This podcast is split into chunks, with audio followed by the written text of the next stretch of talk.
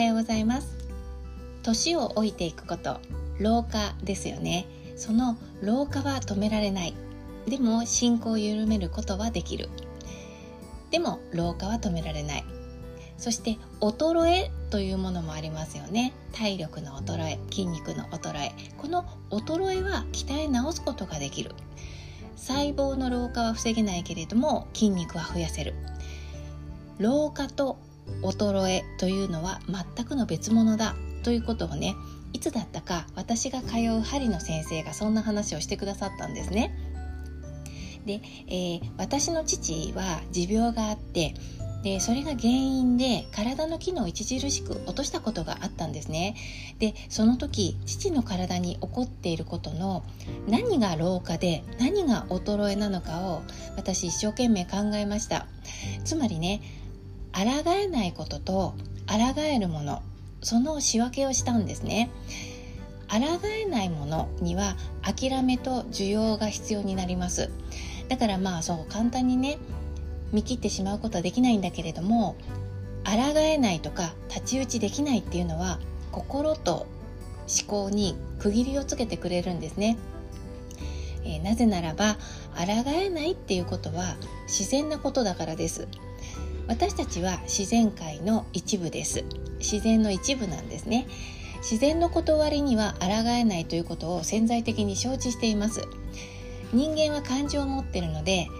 悲しんだり苦しんだりするけれども、潜在的に誰もが、このことは承知しているので乗り越えられるんですよね。悩んだり悲しんだり苦しんだりしますが、乗り越えられます。潜在的に承知しているので。そして私の父のことなんですが、その体の機能の回復のためにね、リハビリを始めたんですよ。でも実はね、このリハビリはリハビリ自体が危険だと言われてたんですね。危険だし、それにやったところで効果も現れにくいっていうふうにお医者さんはちょっと難色を示していたんですよ。だけれども父本人がとってもやる気でね、前を向いていたし、私も母もね、まだまだこれに関しては抗えると考えていたんですね。で覚悟の上でですね、リハビリ強行したわけなんですよ。とは言っても何もわからない素人なので不安はあったんですけれども、強行しました。それはね、やっぱりその冒頭の針野先生のおっしゃった言葉なんですよね。老化と衰えは別物っていうこの言葉です。この言葉をね、きっと私心の底から納得してたんでしょうね。危険だと言われているリハビリでもきっとこの選択が最善だってなんとなく確信があったんですよ。でそしてね、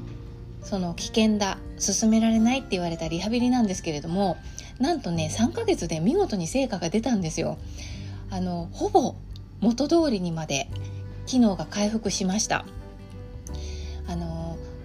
結果往来でね、良かったという話なんですけれどもね、リハビリ危険だと言われていましたが、リハビリをしないっていうのはね、それはつまり体の機能を使わずにこのまま眠らせてしまうことを意味してたんですね。その機能をもう退化させてしまうというか、もう閉じてしまうということを意味していたんですよ。だけれどもまだまだ使い続けたいっていう気持ちがあって、でその気持ちを持って体に信頼を寄せて、いつも動かしてみて、そして意識を向けていきました。期待を寄せたり信頼したり、これまでの働きに感謝していくこと、こんな気持ちでね取り組んでいたことも大きく影響したかと思います。まだまだ抗える余地のあることに対しては、未来の自分が後悔で苦しまないように心に従って行動することをお勧めしたいなと思って、今日はこんな話をしています。体の機能、このリハビリのね、この実例、父の実例なんですけれども、この話は体のことに限ったことじゃないですよね。衰えって鍛えられるんですよ。そして抗えないことはもう自然の断りですが、抗えるということはまだまだ鍛えて伸びしろがあるんですよね。なのでまずはその事象にその感謝と期待の意識を向けたり、そして選択を信頼する、そういうふうに未来の自分にとっての最善を選択していただけたらいいなと思いました。ということで今日もありがとうございます。ではまた。